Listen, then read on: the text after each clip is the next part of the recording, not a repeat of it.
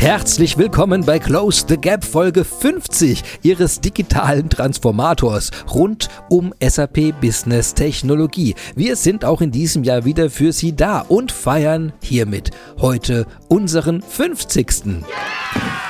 Wir haben heute eine ganz besondere Folge für Sie. Seit zwei Jahren tauchen wir nämlich in diesem Podcast in die Bestandteile der SAP Business Technology Plattform ein. Wir haben über Datenbanken, Chatbots, Automatisierung, Analytics, Integration und Programmierung gesprochen. Heute in unserer Jubiläumssendung schauen wir auf die ganze Plattform und ihre Bedeutung für die digitale Transformation. Die intelligente Nutzung neuer technologischer Möglichkeiten für das eigene Unternehmen ist einer der entscheidenden Faktoren, ob es dieses Unternehmen in fünf Jahren überhaupt noch gibt oder ob es von der Konkurrenz überflüssig gemacht wurde. Man nennt das Disruption. Das ist erfreulich für den Disruptor und fatal für den Disrumpierten. Ja, das heißt wirklich so. Die digitale Transformation, also die Fähigkeit, Offenheit, Automatisierung und flexible Erweiterbarkeit ins Unternehmen zu bekommen, ist also entscheidend. Trotzdem sind viele Unternehmen unsicher, wie sie diese digitale Transformation erfolgreich implementieren können. Über dieses strategische Thema will ich unbedingt mit einem Experten sprechen und den rufe ich jetzt einfach mal an.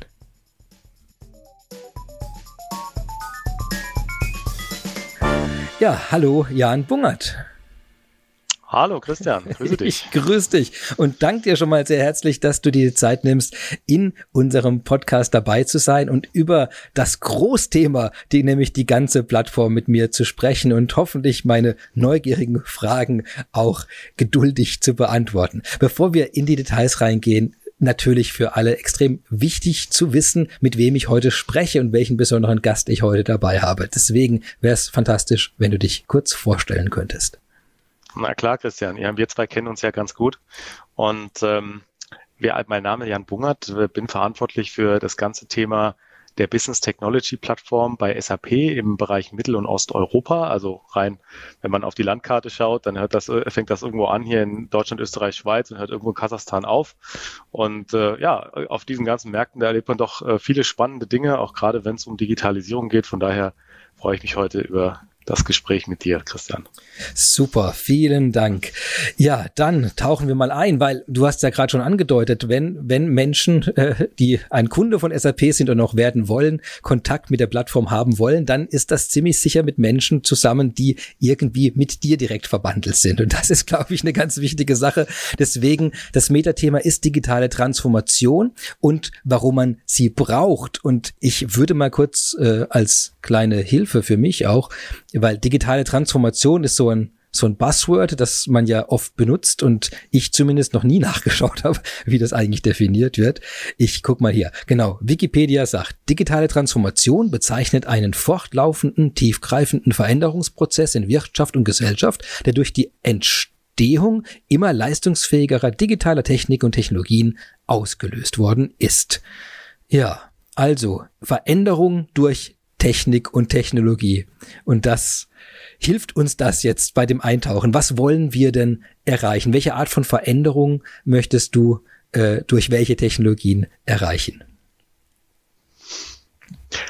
Ja, ich sag mal so, ne? Also dieses, dieses Thema digitale Transformation, das treibt uns ja jetzt schon eine ganze Weile hin, äh, hin und her. Und, und irgendwo ist es natürlich auch so ein bisschen ein Buzzword geworden. Was bedeutet das eigentlich? Äh, jeder äh, transformiert sich digital und ja, klar, also am Ende des Tages schaut jeder, was kann er mehr noch effizienter gestalten. Heutzutage macht man das eben mit digitalen Mitteln, ganz klar. Man macht digitale Projekte, das macht man ja auch nicht erst seit gestern, das macht man ja ehrlicherweise schon seit 10, 20, 30 Jahren, ja. Und ähm, aber die technologischen Möglichkeiten erweitern sich natürlich, so dass man halt immer mehr die Prozesse wirklich so automatisieren kann, dass sie selbstlernend sind, dass äh, die, dass die ähm, Prozesse damit immer effizienter werden, immer mehr auch ein, ein, äh, ein sogenanntes Human Interface auch ersetzen können, was irgendwie gut ist, weil wir dann natürlich irgendwo auch äh, Mitarbeiter an höherwertigere Tätigkeiten ranführen können unter anderem. Aber es ist natürlich auch ganz neue Märkte zu erobern, neue Möglichkeiten, äh, Geschäft zu machen, zu, äh, zu generieren für jedes Unternehmen. Ne? Da sprechen wir dann immer von, von neuen Geschäftsmodellen und wir sprechen davon, dass, ähm, dass es natürlich irgendwie immer wieder disruptive Geschäftsmodelle sind, die andere dann wieder überholen, ja. Und heutzutage sind das eben ganz oft die Plattformgeschäftsmodelle, ganz klar, die sich in allen Bereichen ähm, etablieren, kann man sagen, und eben auch so, ein, so eine Art Rückgrat der digitalen Transformation sind, ja. Ja, ich sehe das so massiv, dass plötzlich alle Apps von mir irgendwelche Abos haben wollen oder In-App-Käufe ermöglichen, wo ich merke, da hat sich die Welt massiv verändert. Ich denke immer noch, die App sollte 3,99 kosten maximal und plötzlich will jeder von mir irgendwie 17,80 Euro pro Monat haben. Und äh, aber eben nutzungsabhängig. Man sieht richtig wieder mein, mein Bedarf an, sei es Streaming-Formate wie Prime oder, oder äh, Disney Plus, solche Sachen, dass die auch alle umgestellt haben. Man verkauft, kauft keine DVD mehr, sondern man kauft den Zugang zu einem Gesamtkatalog oder das ist diese Plattformidee, die du gerade auch angedeutet hast, dass sich so massiv verändert hat, dass der, die Art von Konsum, man ist viel näher am Konsumenten bei neuen Geschäftsmodellen, als man das früher war oder wo man eher Produkte wahrscheinlich verkauft hat. Hast du Du hast gerade ein paar Dinge erwähnt. Das eine ist diese neuen Technologien und äh, die man dann benutzen kann. Jetzt äh, gibt's ja in beim digitalen zumindest aus meiner Sicht, irgendwie zwei Kernelemente. Das eine sind diese, die Technologien selbst und dann die ganzen Daten, die auf Basis oder, also die entstehen durch die Technologien oder die durch die Technologien erst verarbeitbar werden. Würdest du da das auch so sehen, dass das eigentlich so die beiden Kernelemente sind, die man anschauen muss, um so eine digitale Transformation umzusetzen?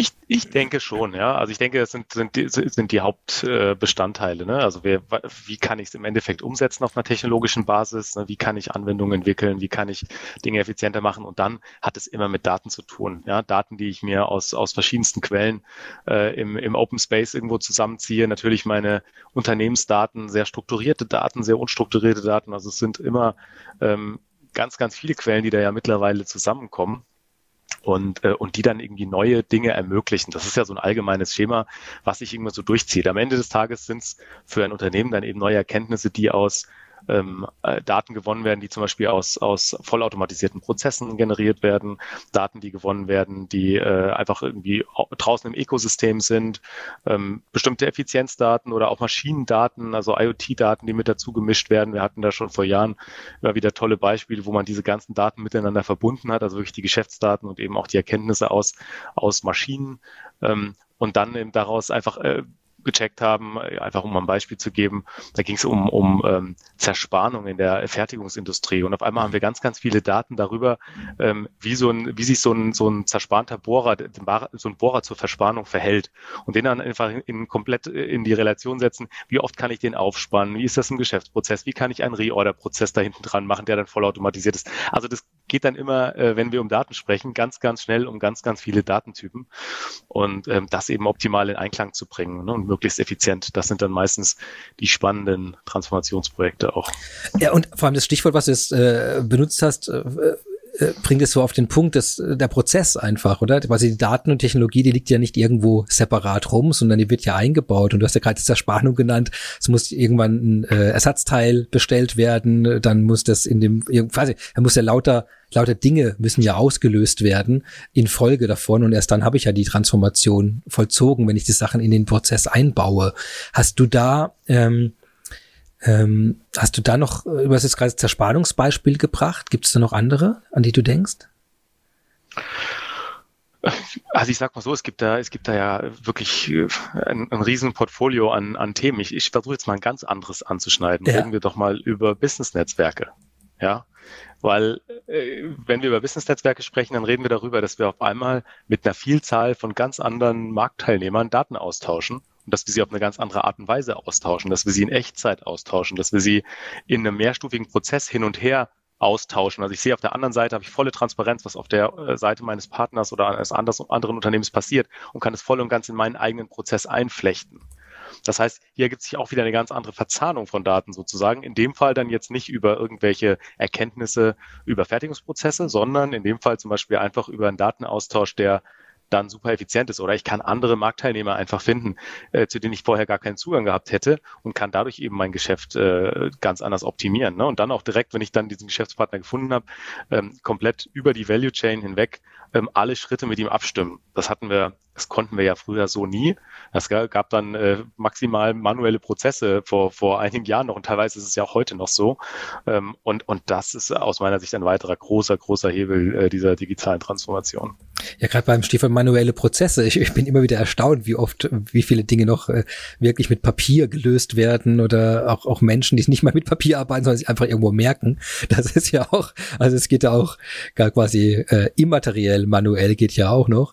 Und das ist, ähm, ich meine, wir wollen natürlich im Endeffekt alles digitalisiert haben, oder? Das ist ja die, die, das Ziel, dass man sagt, okay, nur wenn ich alles digital habe, kann ich äh, wie du vorhin erwähnt hast, automatisieren, nur dann kann ich äh, da Datenmodelle oben drauf bauen. Und äh, ich glaube, wenn man sich aber jetzt vorstellt, was für Datenmengen jetzt entstehen und wie komplex Prozesse sind und was für Gewohnheiten in Firmen vorherrschen, ähm, gibt's ja mit Sicherheit, was diese Transformation anbelangt, so ganz typische Dinge, woran man auch gut scheitern kann, wenn man das vornimmt. Und ähm, gibt es da Dinge, wo du sagen würdest, das ist was ganz Typisches, wo ich erlebe oder zumindest wo man nachschauen muss, wenn man so eine Digitaltransformation erfolgreich durchsetzen will und umsetzen will, ähm, auf welche Aspekte man besonderen Augenmerk legen möchte? Na klar, also ähm, wir haben, wir haben natürlich immer dieses klassische Thema der, des Change Managements, gerade in mhm. solchen Projekten. Ähm, wir haben es dann immer damit zu tun, dass, dass die Mitarbeiter, die Menschen nicht wirklich mit in die neue Welt genommen werden. Das ist so einer dieser Fehler, der mitunter gemacht wird. Wobei ich glaube, mittlerweile hat man das erkannt und in allermeisten Projekten gibt es immer noch einen Handlungsstrom, der heißt Change Management inzwischen, so wie ich das in letzter Zeit beobachtet habe. Das heißt, ähm, hier einfach die Menschen anders zu beteiligen, in den selbst, sie selbst äh, zum Teil dieses digitalen Wandels zu machen und, äh, und alle mitzunehmen. Ich glaube, das ist schon, schon wichtig. Aber auch manchmal einfach sehr herausfordernd, weil je nachdem, wie die Prozesse sind, ähm, um, um welche, sage ich mal, Affinitäten es sich bei, bei eben auch den, den Kolleginnen und Kollegen handelt, die dann eben auch Prozesse völlig anders von heute auf morgen gestalten sollen. Ne? Mhm. Ähm, umso größer kann er die Herausforderung auch werden. Ja, ganz klar. Ich merke, äh, ich habe auch das Gefühl, dass ähm, die Leute, also Menschen sich gar nicht querstellen, oft weil sie gegen die Veränderung sind, sondern weil so viele Dinge einfach unklar sind, oder? Also zum Beispiel, ähm, wenn ich an Dinge wie Social Media auch denke, wenn man sagen würde, ich möchte jetzt ganz viel aktiv in Social Media sein und dann kommen ja plötzlich so ein, ein ganzes Fass wird eingeschüttet von, von Unsicherheiten wie, welches Material darf ich verwenden, mit wem muss ich was abklären, also was ist, wenn ich da plötzlich, wenn jemand mich beleidigt dann auf so einer sozialen Plattform, muss ich das selbst machen, darf ich darauf überhaupt antworten? Also man hat ja, ähm, man hat ja unglaublich viele Fragen, die bei so einem veränderten Prozess dann neu aufkommen. Und ich, äh, ich frage mich manchmal auch, ähm, ob es da quasi einen leichten Weg überhaupt gibt. Äh, und, ähm, naja, meistens wird ja der Weg da auch so ein bisschen korrigiert immer wieder. Das heißt, man, man äh, gibt eine Richtung vor, dann stellt man fest, ah, in der Richtung muss man ein bisschen gucken, funktioniert sich richtig, dann steuert man ein bisschen nach, äh, versucht dann damit auch natürlich immer wieder das Feedback auch von, von denjenigen, die äh, transformierte Prozesse dann entsprechend auch betreiben, mitzunehmen, aufzunehmen. Äh, und, und auch da gibt es ja prima Möglichkeiten, wie man das macht. Ne? Also wir haben ja auch gerade das ganze Thema Experience Management ist bei uns ja auch ganz äh, in aller Munde. Das heißt, da gehört im Prinzip auch ein permanenter Feedback Loop dazu, um eben äh, genau genau solche Unklarheiten überhaupt zu identifizieren, die eben so einen Prozess auch ähm, unabhängig davon, wie sauber er eigentlich technologisch fließt, total behindern können, mhm. äh, um dann äh, diesen Prozess permanent zu verbessern. Also dieser Erkenntnisgewinn, dieser, der permanente, der ist ganz, ganz entscheidend. Deswegen äh, setzen wir als SAP ja auch ganz, ganz stark auf das Thema. Ich, ich erinnere mich ganz am Anfang, als, äh, also schon ein paar Jahre her jetzt, aber da waren sowas wie Urlaubsanträge, weil alles papierbasiert mhm. und so. Und ich, äh, und ganz am Anfang fand ich ganz furchtbar. Dann so nach ein, zwei Jahren hatte ich mich total dran gewöhnt, wusste genau, okay, da ist der Umschlag, da ist das, so gehe ich vor. Und dann kam irgendwann diese, diese App-Möglichkeit, dass man einfach Foto macht und abschickt. Und ich weiß, dass ich am Anfang total genervt davon war, wo ich dachte, ah Mann, lass mich doch einfach das Ding in den Umschlag schicken und fertig ist.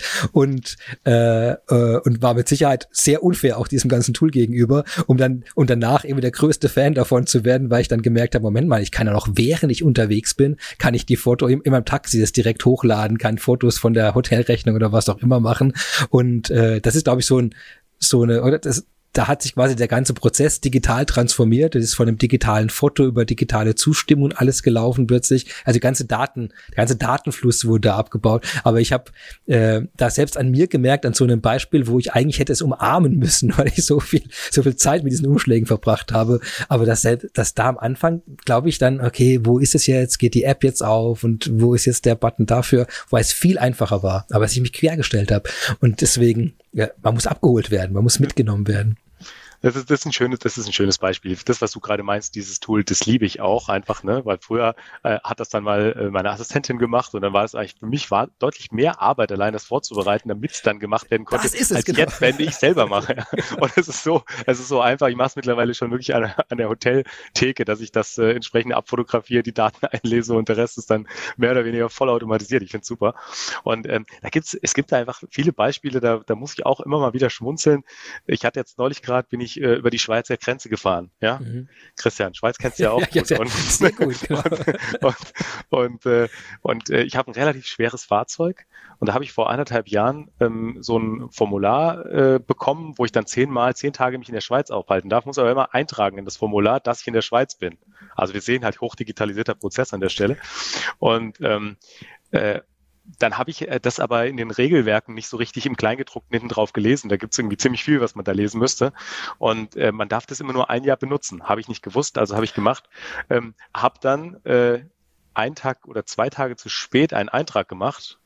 Ähm, wurde, aber, wurde aber gar nicht erkannt. Aber dafür ein halbes Jahr später, als ich dann wieder über die Schweizer Grenze fuhr, habe ich es dann vorgezeigt und habe nochmal einen Eintrag gemacht. Und da hieß es dann, oh, Moment, das können wir jetzt noch verhindern. Aber vor einem halben Jahr, da sind sie ja hier durchgefahren und haben diesen Eintrag auf diesem Papierzettel gemacht. Das ist ja der Beweis, dass sie sozusagen sich hier nicht an die Regeln gehalten haben. ich dachte, das war, und naja, gut, die Story war dann noch länger. Ich habe länger an der Grenze gestanden, diskutiert, musste dann rein. Meine kleine Tochter war im Auto. Zwischendurch hat sie das Fenster aufgemacht, meine Alarmanlage ging los. Also es war so richtig Action. Am Ende stand ich dann ähm, äh, mit den Zollbeamten da und dann sagten sie, ja, aber wenn Sie von diesem Papierprozess weg wollen, der hat ja jetzt nicht so gut funktioniert bei Ihnen. Wir haben jetzt auch eine App. Ja. Oh, ja. Und dann, ja, und dann äh, hat man mir erklärt, ah, man kann das jetzt so machen, immer noch gleiche Regeln, aber jetzt voll digitalisiert. Und äh, wir machen jetzt so eine Eselsbrücke. Sie tragen den Tag vom letzten Jahr einfach hier in diese App ein.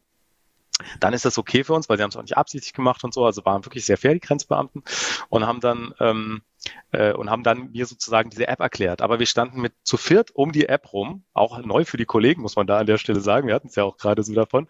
Und äh, haben versucht, irgendwie so diese Funktionsweise dieser App von A bis Z dann zu verstehen, zu gucken, was muss man jetzt machen, wie kann man das Problem elektronisch lösen, was wir hier ja manuell auf Papier irgendwie erschaffen hatten. Und es war irgendwie schon, schon lustig. Die App habe ich danach nochmal ausprobiert, die ist super. Ja, die kann man jetzt echt benutzen. Das ist viel intuitiver. Passiert auch nicht mehr, dass es über ein Jahr hinweglaufen kann übrigens. Das ist nämlich komplett automatisiert, dass es eben nicht passieren kann.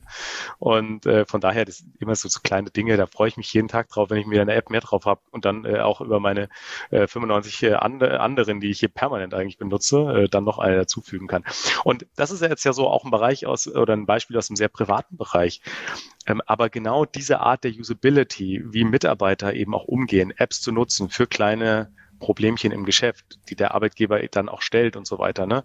Das ist ja das, was äh, mehr und mehr kommt und wo auch der Anspruch der äh, Mitarbeiter, und das ist wieder das Schöne, wenn ich jetzt auf dieses Change Management-Thema schaue, immer höher wird. Das ist für mhm. mich aber auch ein klares Zeichen, dass ähm, ein Großteil der Menschen einfach komplett in dieser digitalen Welt angekommen ist mittlerweile. Ja, und, und, und da eben auch dann mit äh, den Dingen umgehen kann, aber auch umgehen will und das, äh, und das sogar einfordert. Und das finde ich finde ich schon gut. Also das ist mir gerade auch in letzter Zeit immer wieder aufgefallen, wenn man in Projekten spricht, wenn man in Stilkurs sitzt und so weiter, ähm, das, was das für ein Riesenthema ist. Einfach. Und das ist wahrscheinlich schon so der erste Sweet Spot für die Business Technology Plattform, weil man, glaube ich, wie du sagst, wir wollen die Menschen ja mitnehmen, indem wir ihnen sehr schnell Werkzeuge an die Hand kriegen, die so genau solche, die gefühlt ja erstmal klein sind, oder? Für jeden Einzelnen, so eine, so eine Zeiterfassung zu machen oder eine Reisekostenabrechnung. Das sind ja in, in dem Leben von einem Arbeitnehmer oder so sind das ja immer ganz kleine Punkte erstmal. In der Summe sind es, sind es Riesenaufgaben für ein Unternehmen. Und ich glaube, dazu an der Plattform auch zu sehen, wie schnell man da solche Dinge umsetzen kann und dann konkret das, was die Menschen auch wollen oder zumindest brauchen. An dem Beispiel, was wir gehört haben, gerade sehen wir ja, dass man vielleicht erstmal das machen muss, was die Leute brauchen, damit sie es erleben, um dann zu sehen, wie praktisch es ist, oder? Es ist eben nicht so, dass man mit offenen Armen da reinrennt und sagt, bring, gib mir mal einen ganz neuen Prozess. Das ist, glaube ich, dann wahrscheinlich die, das Fazit, das man hier ziehen müsste. Ja, absolut. Ich meine, es ist ja auch so, dass man immer mehr ähm, keine ganzen riesigen Prozesse monolithisch zusammenklöppert, sondern ja. es ist ja wirklich so, dass man das irgendwie sehr flexibel hält äh, und dann eben auch über verschiedene Anwendungen, Apps, äh, die miteinander aber eng integriert sind, streut und so weiter. Ne? Und das ist, das ist, das ist schon wichtig. Und was, weil du es gerade angesprochen hast, ne, Business Technology Plattform im, im Business-Kontext, ähm, am Ende des Tages geht es immer um den Geschäftsprozess. Und je mehr ich sozusagen schon aus dem Geschäftsprozess verstehe, wie er funktioniert, wie Datenflüsse sind, wie bestimmte KPIs oder Werte sich ergeben, umso einfacher kann ich dann daraus eben auch digitale Erweiterungen machen. Und, ähm, und das halt einfach in, in unserem Geschäft so, dass wir das so verstehen oder unsere Mission auch so verstehen, da als SAP, diese Erweiterung aus unserem klassischen vordefinierten Prozess raus so zu gestalten, dass ich wirklich dann ohne große Programmierung, ohne dass ich ähm, auch wahnsinnige Kenntnis über alle Datenstrukturen im Unternehmen habe, einfach sehr, sehr schnell Dinge aufsetzen kann, um dann eben Mitarbeitern dieses Erlebnis dieser Optimierung, dieser Verbesserung permanent zu geben. Schritt für Schritt, stückweise ähm, und eben wirklich auf Basis der Strukturen, die bereit und Prozesse, die bereits da sind. Weil wenn ich das nicht vorgebe, dann habe ich wahnsinnig viel Arbeit, erstmal zu überlegen, wo kommen denn die Daten her, wo gehen die hin, ich muss viele Dinge neu auf, äh, äh, aufsetzen, ich habe eine unheimlich hohe Integrationsarbeit, mhm. ich muss äh, jedes Mal wieder neu anfangen, ähm, bestimmte Datenstrukturen nachzubauen, die ich dann zum Beispiel eigentlich in einem anderen System schon vordefiniert habe und so weiter. Und da verstehen wir unsere Mission eben genau, ähm, das Leben leichter zu machen, um dann genau diese digitale Optimierung im Unternehmen als kontinuierlichen und fortlaufenden Prozess äh, zu gestalten.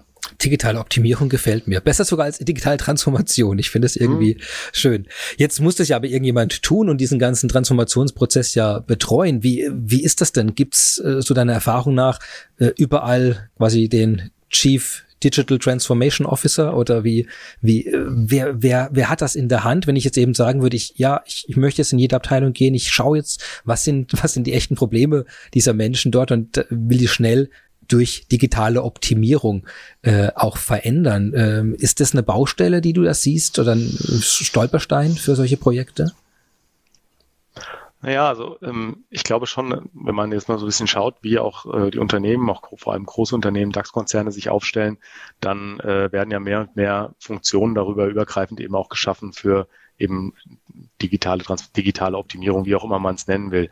Das sind Bereiche, die sind manchmal in der IT angegliedert, manchmal aber auch nicht. Das sind manchmal wirklich ganz bewusst Parallelfunktionen, die dann ähm, wirklich den, den Geschäftsprozess noch mehr im Blick haben sollen, die ähm, dann eben die Brücke schlagen, genau in diese digitalen Möglichkeiten und digitalen Technologien und dann mit der IT zusammenarbeiten. Wir sehen aber auch, dass es unterhalb der IT passiert. Also da, da gibt es eigentlich alle Varianten, würde ich sagen. Ja?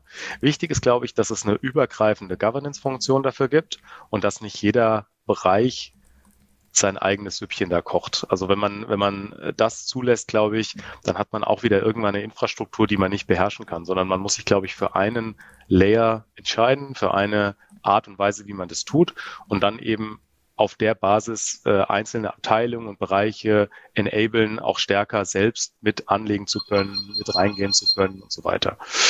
Also das, das ist, äh, das ist aus meiner Sicht ganz, ganz entscheidend. Ne? Sonst äh, äh, würde ich sagen, verzettelt man sich da auch recht schnell.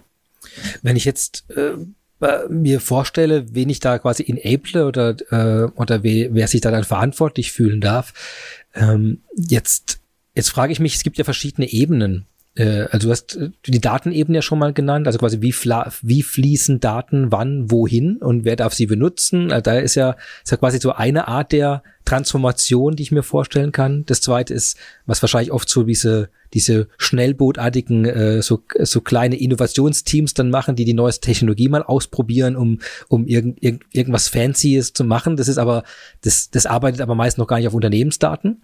Und dann gibt's so das, das dritte ist dann die echten Businessprozesse, wie sie stattfinden. Und dann haben wir quasi oder diese innovative Schnellboote, die haben noch keinen Connect zum Businessprozess und nicht zu den Daten. Die, die, die Daten, die sind, die kommen zwar oder mit dem Businessprozess in Verbindung, aber das sind oft weiß nicht, ob die dann zusammenarbeiten da? Sind es dann getrennte oder wie? Ich, ich versuche mir gerade vorzustellen, wie das abläuft, mhm. weil das sind ja schon verschiedene Welten im Unternehmen, die dann und bei digitaler Transformation, glaube ich, denken viele gerade an diese Innovationsschnellboote. Quasi, quasi, ich laufe mit der Augmented Reality Brille jetzt jetzt durch meine Quantencomputer äh, Umgebung hier und äh, aber eigentlich ist ja die Innovation, die ankommt, ja viel mehr auf der Business-Prozessebene und auf der Art, wie vielleicht Daten durchs Unternehmen fließen. Mhm. Absolut. Also ich kann ich kann da vielleicht mal so ein oder einmal ausholen, wie man das eigentlich aufsetzen kann oder wie wir es auch im Moment supporten als SAP. Ja. Ne? Weil, weil wir kommen ja aus einer Welt, da musste man früher immer erstmal eine Infrastruktur bauen, in der, in der wirklich in der On-Premise-Welt, da musste man erstmal überlegen, was brauche ich da für einen Server, was muss da für eine Software drauf, dann musste ich, also es war immer sehr, sehr aufwendig, selbst ein Sandbox-System war wirklich aufwendig. Heutzutage ähm, gibt es überall einen meistens einen gesetzten Hyperscaler oder man selektiert einen Hyperscaler.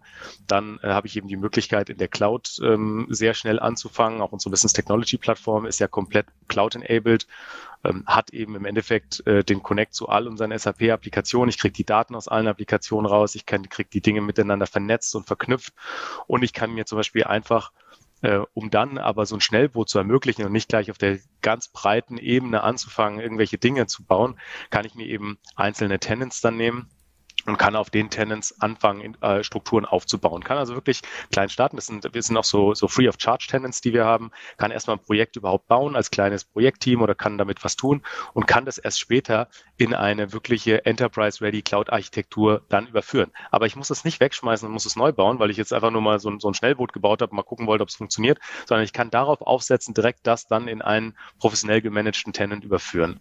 Und ähm, und das ist aus meiner Sicht doch das, wie es funktionieren muss. Einmal eine Art Governance-Modell vorzusehen. Als, als SAP-Kunde würde ich auf jeden Fall die Business Technology Plattform unterhalb des SAP-Stacks sehen und auch eben rechts und links, um Daten aus anderen Welten auch damit zu verknüpfen, weil einfach wahnsinnig viel schon da ist, was ich sonst ähm, äh, noch entwickeln muss. Wir haben, glaube ich, mittlerweile 1000 Mannjahre da reingesteckt, allein in predefined Content für die SAP-Systeme. Also es ist wirklich schon sehr, sehr, sehr, sehr viel.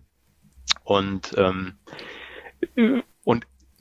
dann fange ich einfach an, sozusagen, ne, bau dann was, hol mir Daten aus diesem Prozess, hol mir Daten aus dieser Datenbank, hol mir Daten aus dem BW, hol mir Daten aus einer Drittquelle, hol mir Daten von extern, kann das alles schon zusammen modellieren, muss übrigens da noch nicht programmieren können, mhm. kann dann auch Anwendungsoberflächen bauen, brauche ich auch nicht entwickeln zu können, kann ich jetzt über No-Code, Low-Code-Funktionen machen ähm, und kann dann im Prinzip Erweiterungen zu meinem Bestehenden machen, um ein Geschäftsproblem zu lösen.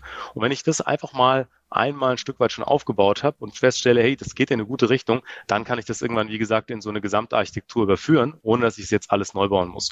Und das finde ich super, weil da kann man nämlich genau das, was du gerade gesagt hast, diese Schnellboote machen, auf der anderen Seite dann aber trotzdem in eine end-to-end -end gegovernte und auch sauber aufgesetzte Architektur reingehen.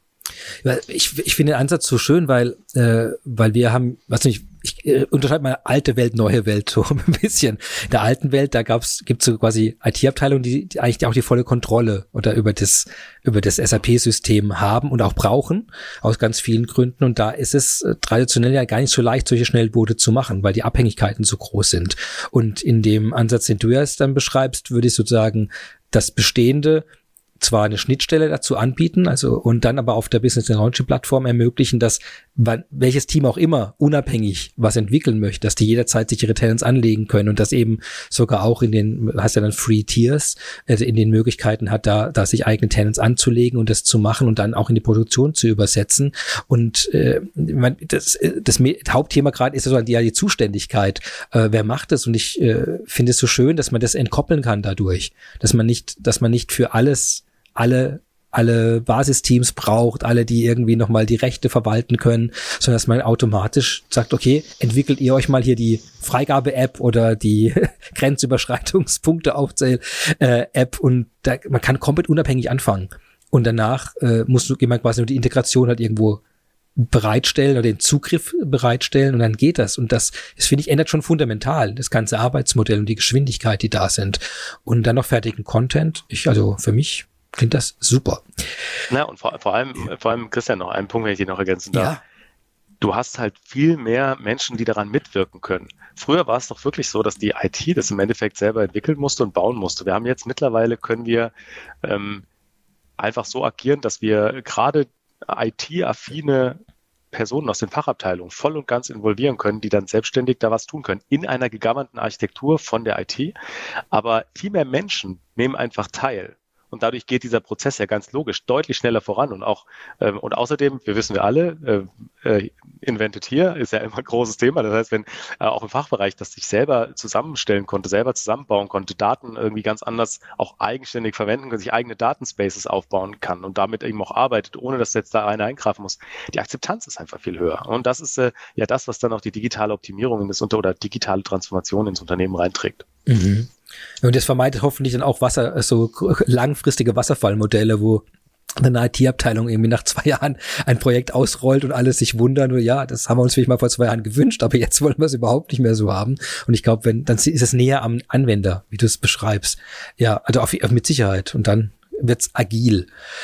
Ja, gibt's denn, jetzt haben wir schon zwei große Herausforderungen kennengelernt, nämlich die Menschen nicht mitnehmen, das Change Management, sich zu überlegen, äh, wir haben schöne Beispiele gehört, wie man es schaffen kann, da aktuelle Beispiele auch umzusetzen. Die Zuständigkeiten, das war's jetzt. Was gibt's denn noch für eine Herausforderung oder zumindest, wo, wo man sich Gedanken darüber machen sollte, wie man damit umgeht für eine digitale Transformation? Ja, also ich glaube, was äh, heutzutage äh, einfach in aller Munde ist und was man, glaube ich, erstmal sich genau überlegen muss, ist, wie man mit dieser Multi-Cloud-Welt umgeht. Ich glaube, wir hatten es vorhin auch schon mal so ein bisschen angesprochen.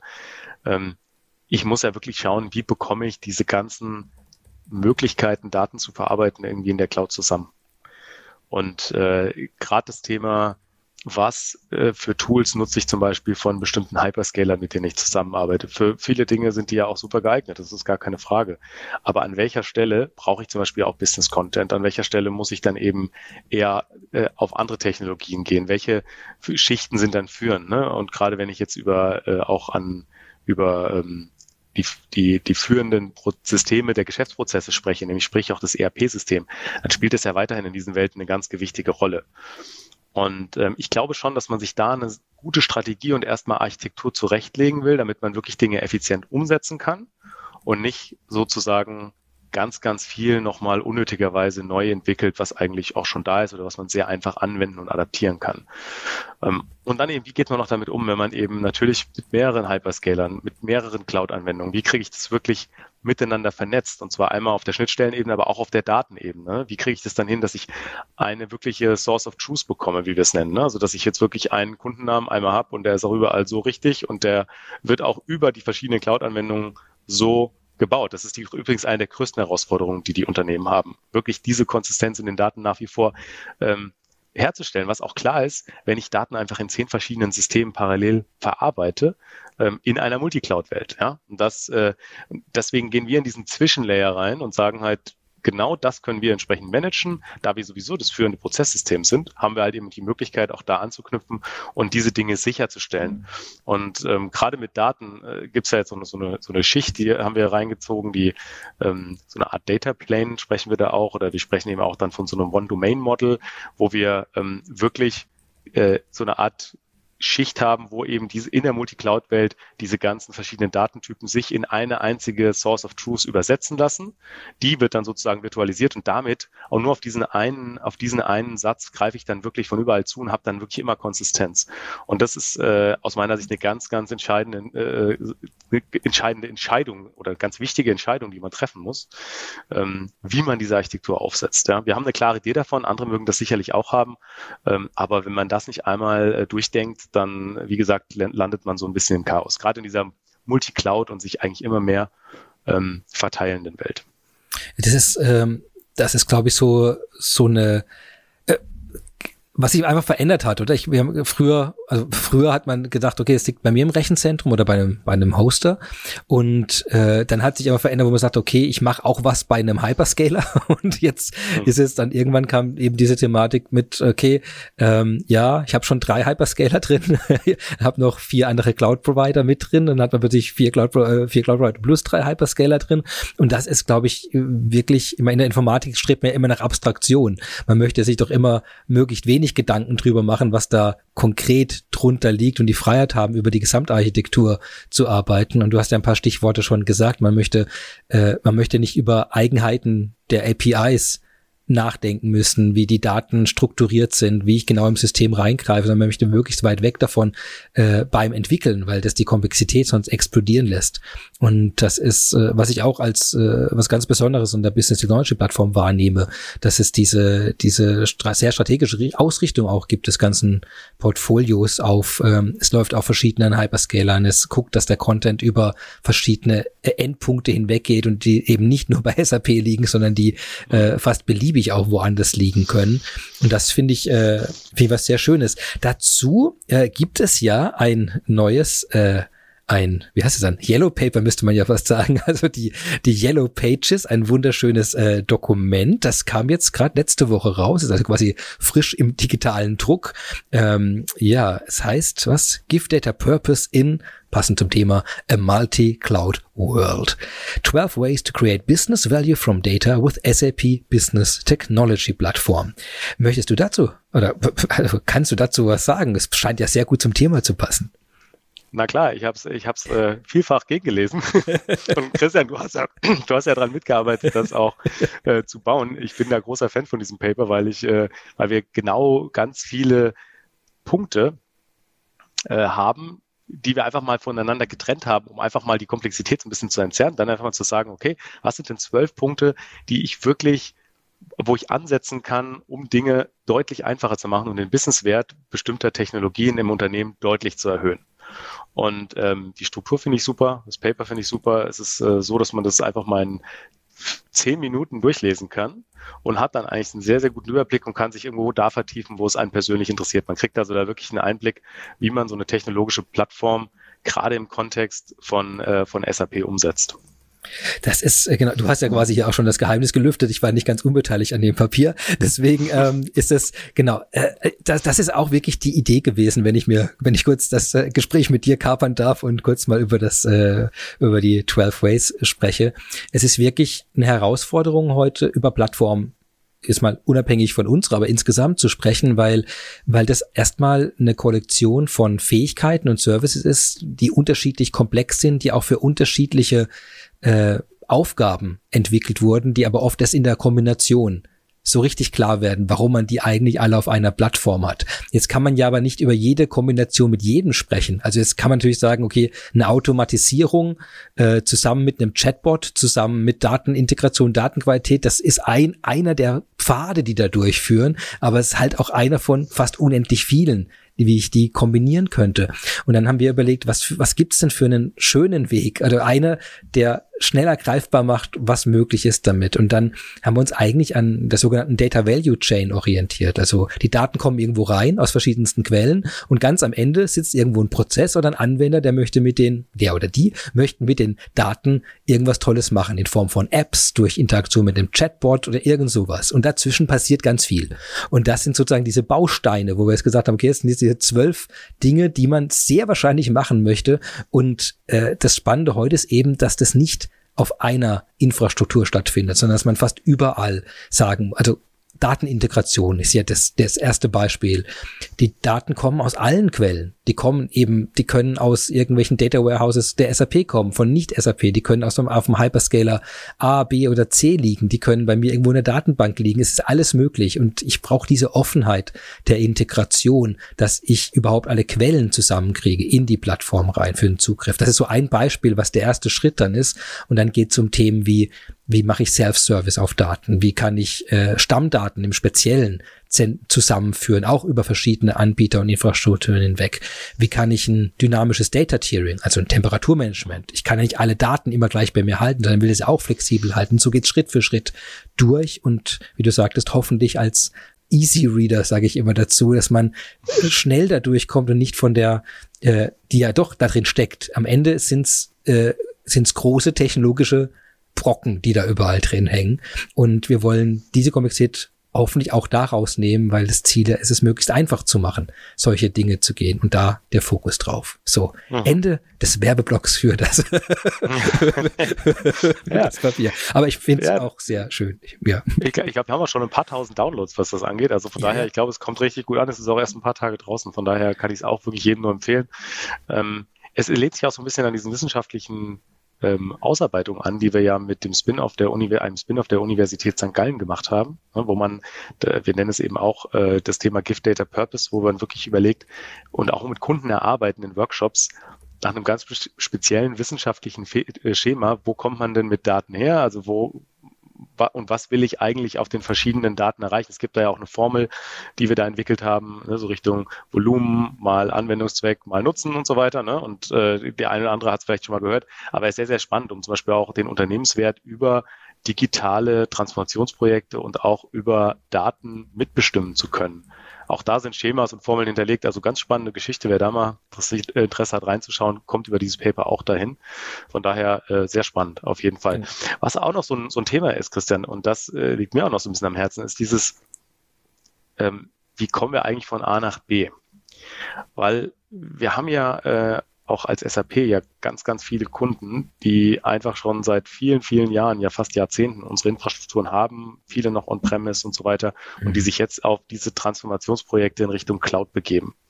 Und ähm, da sehe ich halt ein ganz, ganz großes Thema. Das ist im Prinzip bei jedem Kunden aktuell ein Thema. Wie kommt man denn eigentlich Schritt für Schritt jetzt von einer Welt, die ähm, eben so ein Stück weit noch ja, on-premise geprägt ist, die ein Stück weit sehr individuell für diesen Kunden geprägt ist, hin zu einer äh, eben neuen und agilen, transformationsorientierten Anwendungsarchitektur in der Cloud.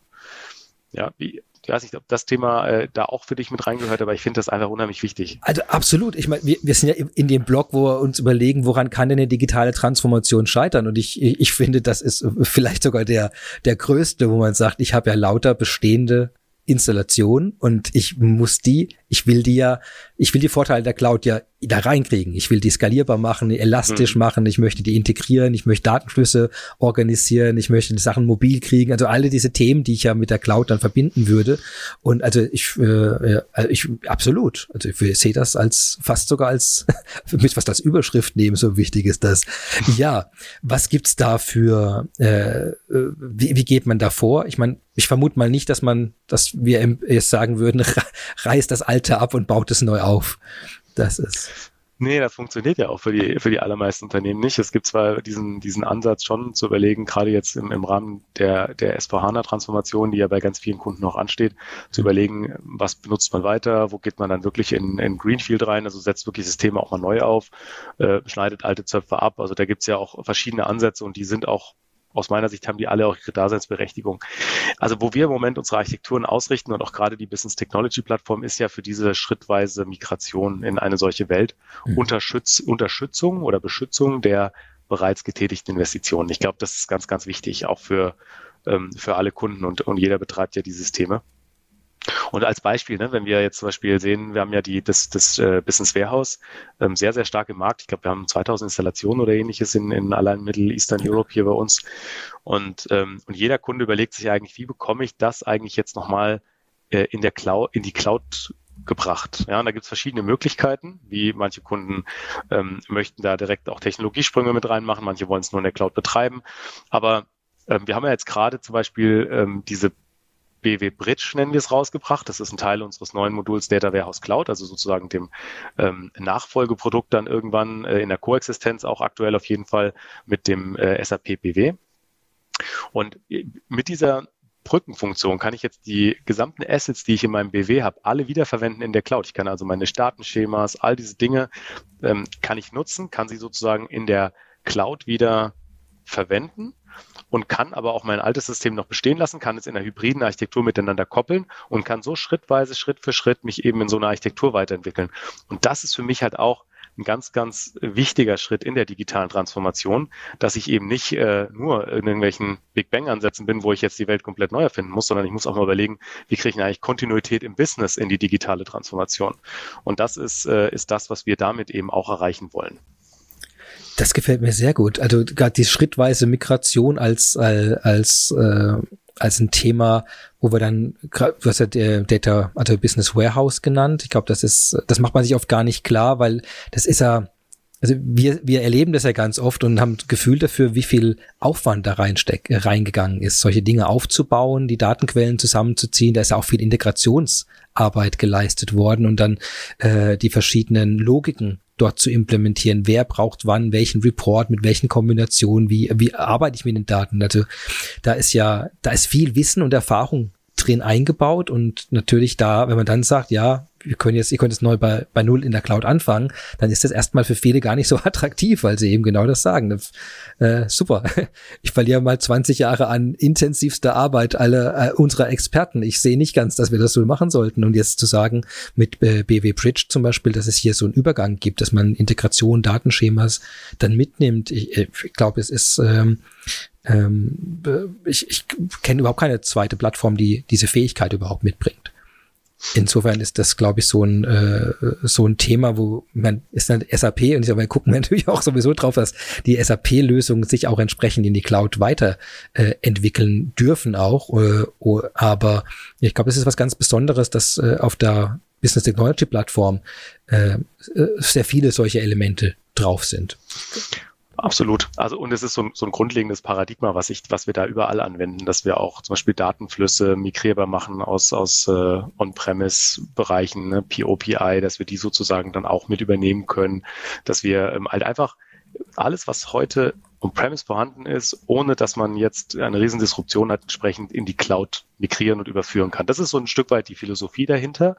Ähm, Heißt aber nicht, dass man irgendwie alles und auch die Prozesse gleich lassen muss, ganz und gar nicht, sondern das heißt einfach, dass ich technologisch meine Investitionen schützen kann, weil vieles davon ist absolut relevant, auch in, in, in neuen technologischen Architekturen. Ähm, und auch selbst dann, wenn ich Dinge mal grundlegend vom Prozess her anders machen will, total fair.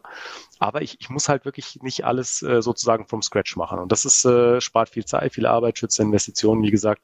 Und dann kann ich äh, immer noch äh, auch äh, jedem Projekt immer ein, ein Business Process Intelligence Projekt voranstellen. Das empfehlen wir sowieso, gerade auch den Kunden, dass äh, man einmal sich wirklich anguckt, wie laufen meine Prozesse, Analysen darüber fährt. Das kann man mit dem entsprechenden Tooling machen, kann sie sozusagen schon auf dem Reißbrett optimieren und kann das Ganze dann aber auch ähm, gerade mit ein paar neuen Softwarebausteinen, die jetzt äh, demnächst gerade rauskommen oder jetzt auch angekündigt sind, mhm. dann direkt in den Prozess im SAP-System schon überführen. Das heißt, ich bin dann so flexibel, dass ich irgendwann wirklich äh, auf der obersten Ebene definiere, wie ich arbeiten will und unten wird es dann im System umgesetzt. Es gab auch gerade eine ganz tolle Demo dazu auf der letzten äh, Sapphire.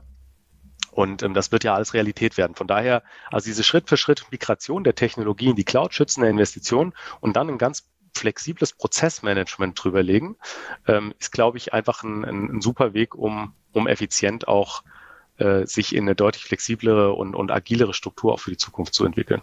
Ich glaube, bei der Sapphire war das nicht das schöne Beispiel mit diesem Solar Panel Firma, wo sie dann geschaut haben, wie ist denn der, der ähm, quasi sagen, hey, es geben ganz viele Bestellungen gehen ein, aber wir sehen komischerweise, dass auch wieder viele abbestellen aus irgendeinem Grund und dann zu schauen, was ist da überhaupt und dann im ersten Schritt mal schauen, äh, einen Vergleich zu haben mit anderen Werten, so einen Referenzwert in Industrievergleich, wie, wie viele Bestellungscancellations hat man denn im Industrievergleich und dann zu merken, okay, das ist viel zu hoch, also irgendwas stimmt mhm. bei uns im Unternehmen, es ist kein Industrietrend, es ist keine weite Sache und dann im nächsten dann einen Vorschlag zu bekommen, okay, hier in diesem Teil eures Prozesses, da, da laufen Schleifen ab und dann war, glaube ich, ich, ich bin nicht ganz sicher, ob ich es hundertprozentig korrekt wiedergeben kann, aber ich glaube, es lag dann nachher daran, dass die Terminfindung so problematisch war. Und die Kunden ja waren so genervt waren, dass sie zum dritten oder vierten Mal einen neuen Terminvorschlag bekommen haben, dass sie dann gesagt haben, nein, dann mach das halt allein, kaufe ich meine Panels woanders, könnt ihr selbst machen, dann zu merken, okay, es ist dieser, dieser kleine Schritt eigentlich, ein Termin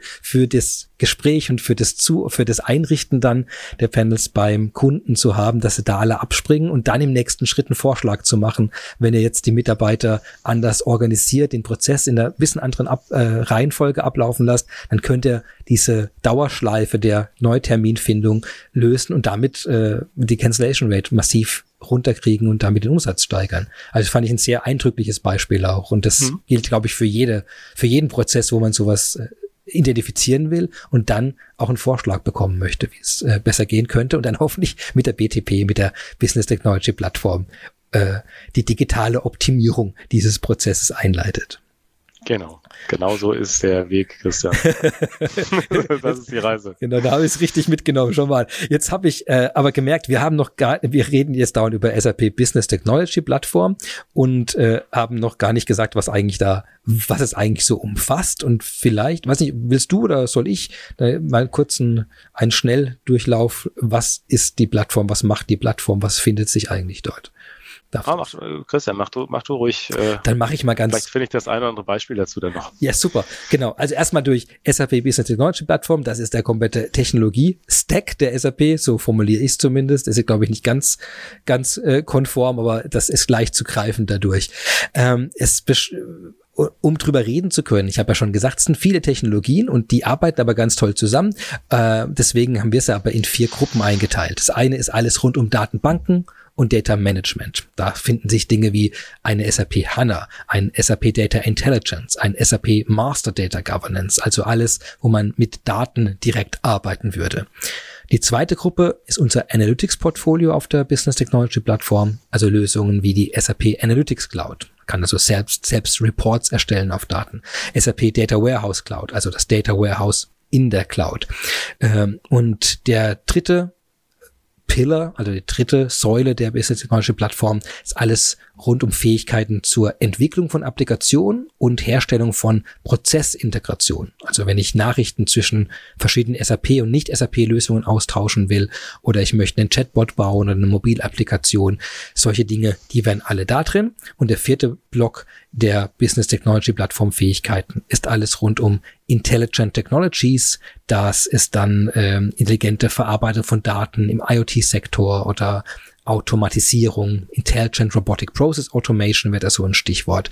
Also das sind so die vier großen Blöcke. Database and Data Management, Analytics, Application Development and Integration und Intelligent Technologies. Und die lassen sich jetzt alle wunderschön kombinieren, um dann den die digitale Optimierung und digitale Transformation umzusetzen mit sauberen Daten, mit integrierten Daten, mit automatisierten Prozesselementen, mit zugeschnittenen Mobilapplikationen oder, oder auch äh, Web-Applikationen und das Ganze hoffentlich mit sehr wenig Aufwand, weil viel Low-Code Tools da sind und No-Code-Tools, also Fähigkeiten ohne Programmierung voranzukommen und der von dir auch vorhin schon viel erwähnte fertige Content. So, Jetzt habe ich die Plattform hoffentlich in einem kurzen Durchflug beschrieben äh, und dass, dass wir auch wissen, wovon reden wir eigentlich gerade. Weil es ist wirklich, es ist wirklich groß und das finde ich auch so toll dran. Ähm, ähm, am Anfang hat man vielleicht so ein bisschen, bisschen noch, man muss sich orientieren, aber das ist halt Technologie. Es gibt sehr viele Komponenten und das Schöne hier, sie sind zusammengeführt und äh, können dann damit arbeiten. Ja, das, das ist, wie du sagst, und du hast das super zusammengefasst. Und im Prinzip, das ist auch interessant, weil man, man würde es nicht meinen, aber es ist im Prinzip das breiteste Portfolio der SAP, ja? wenn man, wenn man das so zusammennimmt. Und, und, ähm, und natürlich hängt äh, direkt unterhalb unserer Applikation, zwischen unseren Applikationen, an unseren Applikationen, ergänzt unsere Applikation. Und äh, natürlich eben auch, aber integrativ mit allem, was drumherum ist, weil wir sind nicht naiv und glauben, wir sind allein hier auf der Welt. Das sind wir ganz sicher nicht, sondern wir sind, äh, es gibt viele, viele Anwendungen und auch Plattformen drumherum, die wir miteinander vernetzen müssen, die wir integrieren müssen. Und äh, immer wenn irgendwo ein SAP-System im Spiel ist, hat man sehr, sehr viele Vorteile, wenn man diese Plattform adaptiert, weil wie schon gesagt, viel einfacher und äh, eben nicht so generisch, wie wenn ich eben über eine Plattform komme, die jetzt nicht äh, die entsprechenden Vordefinitionen oder den Content hat. Ja, ich glaube, da ein Beispiel zum Beispiel, äh, äh, die, erst, die erste Frage oft ist ja, wenn ich jetzt eine eine Lösung habe, der SAP oder auch andere eigentlich, und ich habe jetzt eine Plattform mit Fähigkeiten, dann ist der erste Schritt ja zum Beispiel, wie integriere ich die miteinander? Also wie, wie, wie sorge ich denn, dass ein sicherer Datenfluss stattfindet? Weil das ja erstmal unabhängige Einheiten sind, so sind sie ja gebaut und müssen sie auch gebaut sein, dann zu sagen, da muss ein sicherer Austauschweg her. Und das ist von uns zum Beispiel, das ist eine kleine Komponente in dem ganzen Ding, aber so, so summiert sich das am Ende, dass es ein, sowas wie ein Cloud Connector gibt, wo man einfach dann im On-Prem-System den Cloud Connector installiert und dann einen sicheren Tunnel zu den ganzen Fähigkeiten der Plattform hat. Und das ist so der erste Schritt schon mal. Du hast ja gesagt, man möchte ja bestehende Systeme erweitern und integrieren über die Plattformfähigkeiten. Da ist der erste Schritt, ich brauche einen sicheren Zugang äh, zwischen Plattform und On-Prem-System oder einer Cloud-Lösung. Und da haben wir, äh, da kommt dann so eine kleine Komponente, die bei uns halt einfach mal so dabei ist, der Cloud Connector. Und da könnte ich jetzt ganz viele, glaube ich, solche Beispiele bringen, wo die Kommunikation zwischen den Systemen ähm, dann angedacht ist. Mhm, genau, also absolut, absolut richtig, äh, Christian. Und ich kann, ich kann auch noch mal ein breiteres Beispiel einfach bringen, wo so ein paar Komponenten der Business Technology Plattform einfach so mit reinfließen, dass man ja. so ein bisschen greifbar kriegt. Ja? Ähm, zum Beispiel haben wir ja mit äh, einer, einer Behörde gerade ein, ein größeres Projekt gemacht, ähm, und zwar in Richtung Kulturbranche, ne, wo man, wo man sagt, man möchte jetzt ähm, verschiedene, gerade während der Pandemie, bestimmte Kulturförderungen monetärer Art und Weise möchte man strukturiert erfassen, möchte man über einen Antrag äh, mit integrieren, möchte es absichern? Über bestimmte, du hast auch gerade erwähnt, Sicherheitsmechanismen. Und, äh, und das Ganze dann äh, entsprechend monitoren können, ähm, planen können, zum Beispiel auch für ähm, künftige Investments, Budgets abwickeln können. Ähm, dann auch diejenigen, die die Anträge stellen, sollen Transparenz haben, wo stehen ihre Anträge. Also all diese Dinge, wo man einfach so einen, so einen, so einen jetzt einen individuellen, sehr speziellen End-to-End-Prozess einmal definiert.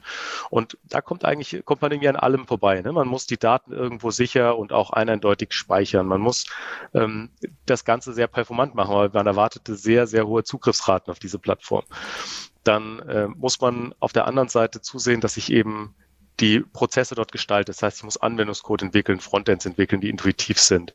Ähm, ich muss äh, mit bestimmten Mechanismen wie Single Sign-On arbeiten, muss entsprechend die User managen und definieren.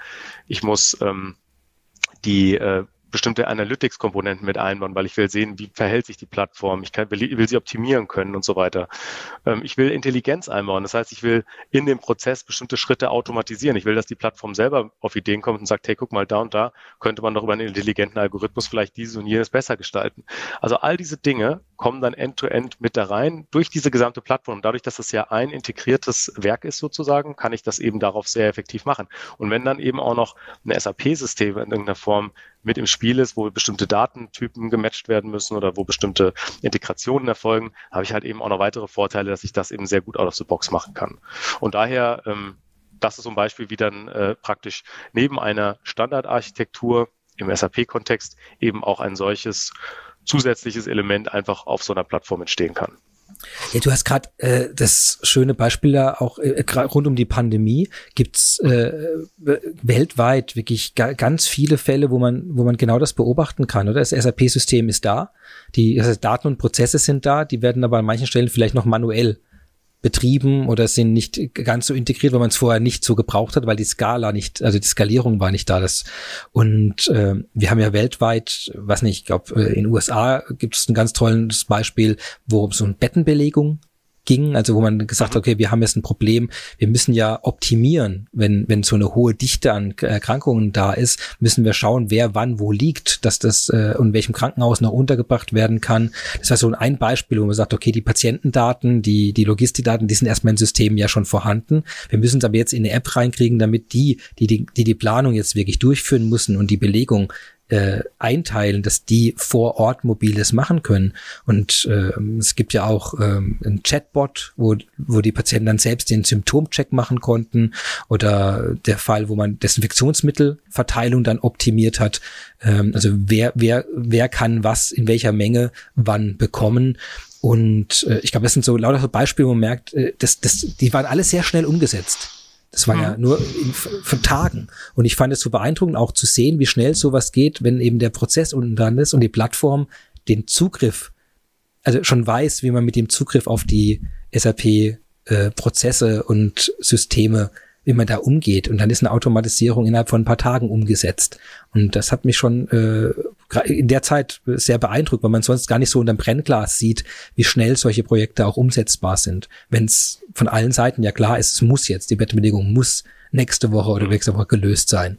Und dass es dann geht mit so einer ja, Absolut, genau. Äh, die auch die die Corona-App war ja ist ja auch ein gutes Beispiel zum Beispiel, ne? Die ja auch äh, sehr schnell aus der Taufe gehoben worden ist. Und da stecken echt komplexe Dinge auch dahinter, ähm, die man dann machen musste, auch Datenprobleme, die man lösen musste. Klar, wir wissen alle, da gibt es so ein bisschen gewisse Hürden mit dem Datenschutz und so weiter. Ne? Das, das ist, ist klar, aber ähm, rein von der Technologie und von der Funktionalität ist das schon auch ein, ein ein sehr, sehr gutes Beispiel, in welcher Masse die auch in der Breite genutzt wird.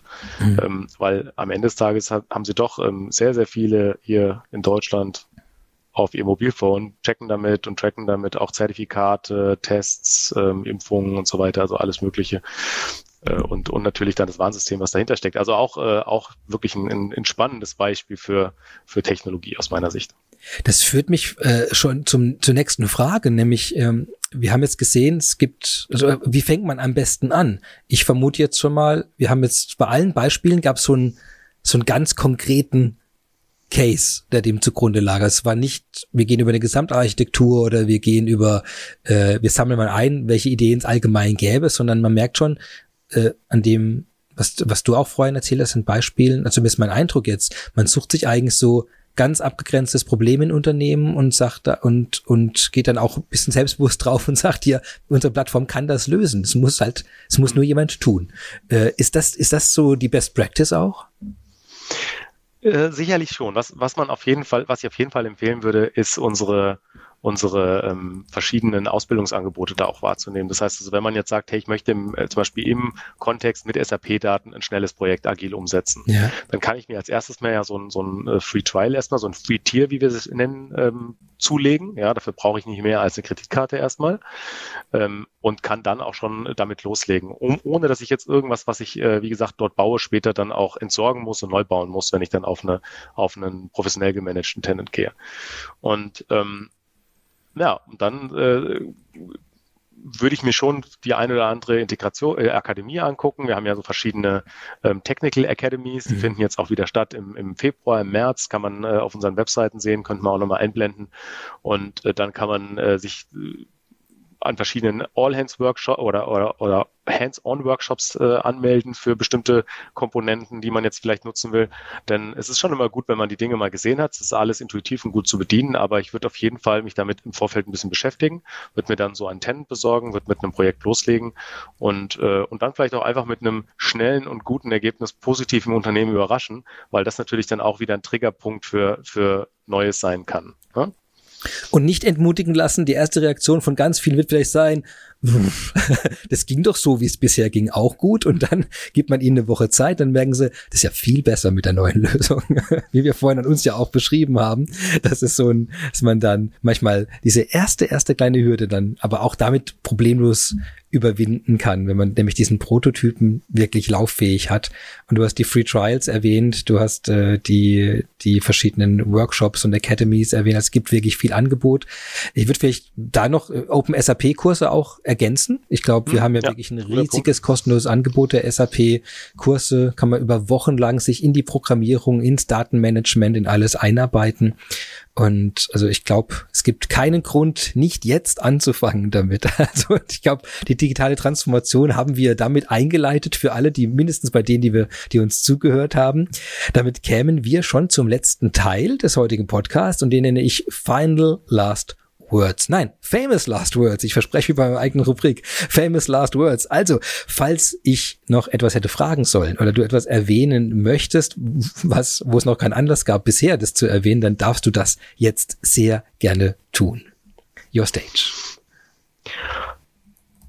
Also, ich, ich glaube, dass man ähm, dass vor allem diese, diese Entwicklung von dem, wo wir heute stehen, was man sich eben anguckt, wo das Unternehmen eigentlich ist, welche Architekturen da sind, in eine agile Welt in der Cloud, dass das als Schritt für Schritt Ansatz eine 100% richtige Richtung ist und dass man die auch so verfolgen sollte. Angereichert mit ein paar Schnellbooten, Christian, wir hatten es besprochen, auch anhand von ein paar Beispielen, ähm, um dann sicherlich auch das ein oder andere komplett transformationale, wo man eben Dinge auch mal ganz neu aufsetzt äh, und das in so einem Art Dreigestirn. Also wirklich Dinge mal richtig disruptiv machen, Dinge als Schnellboot mal ausprobieren und dann eben lieber ein bisschen früh Trial and Error, so nach dem Motto Fail fast, aber in Summe im Auge behalten, dass man eigentlich auch etwas, was sehr viel Wert hat fürs Unternehmen, ja in diese Welt mit rein transportieren sollte. Und ähm, ich glaube, wenn man da die richtige Balance findet, sich einmal für die richtige Architektur entscheidet, sich überlegt, was, was macht man womit, dann äh, glaube ich, kann man das sehr effektiv auch äh, im, im nächsten, in den nächsten Wochen, Tagen, Monaten, Jahren, Jahrzehnten auch entsprechend weiter verfolgen, weil es ist ja keine Eintagesreise. Ein ganz wichtiger Hinweis, glaube ich. Vielleicht, vielleicht der, der, der zum, zum Abschluss auch äh, der perfekte Zeitpunkt dafür. Es ist eine Reise. Oder? Jeden Tag wieder kommt eine Komponente dazu. Und es ist nicht ein Einmalprojekt mit einer Technologie und einem Verantwortlichen, sondern es ist äh, ja, es ist, es ist eine ganze Kaskade, die da losgetreten wird, auf ganz vielen Ebenen. Und ähm, freue mich sehr, dass du dir heute die Zeit genommen hast, über, über einige der Möglichkeiten zu sprechen, die, die diese Digitaltransformation anfeuern und auch erfolgreich machen können. Und ja, wünsche dir mit, damit kämen wir zum Ende des Podcasts. Und äh, wie gesagt, war eine große Freude. Und ich freue mich schon auf die ganzen Rückmeldungen und die begeisterten eingeschickten Projekte zur digitalen Transformation, die uns da erwarten. Einen wunderschönen Nachmittag wünsche ich dir noch, Jan, und hoffentlich bis bald. Super, vielen Dank fürs Gespräch, Christian. Hat Spaß gemacht. Sehr gerne. Ach ja, das Ende dieser wunderbaren Folge ist schon wieder erreicht. Aber es ist vielleicht erst der Anfang Ihrer digitalen Transformation. Auf jeden Fall war dies der Anfang für unser Podcast-Jahr. Vielen Dank an meinen Gast, Jan Bungert, Senior Vice President Platform and Technologies Middle and Eastern Europe bei SAP. Viel Spaß Ihnen beim Transformieren. Bleiben Sie uns treu. Bis nächstes Mal. Ihr Christian Michel. Thank you.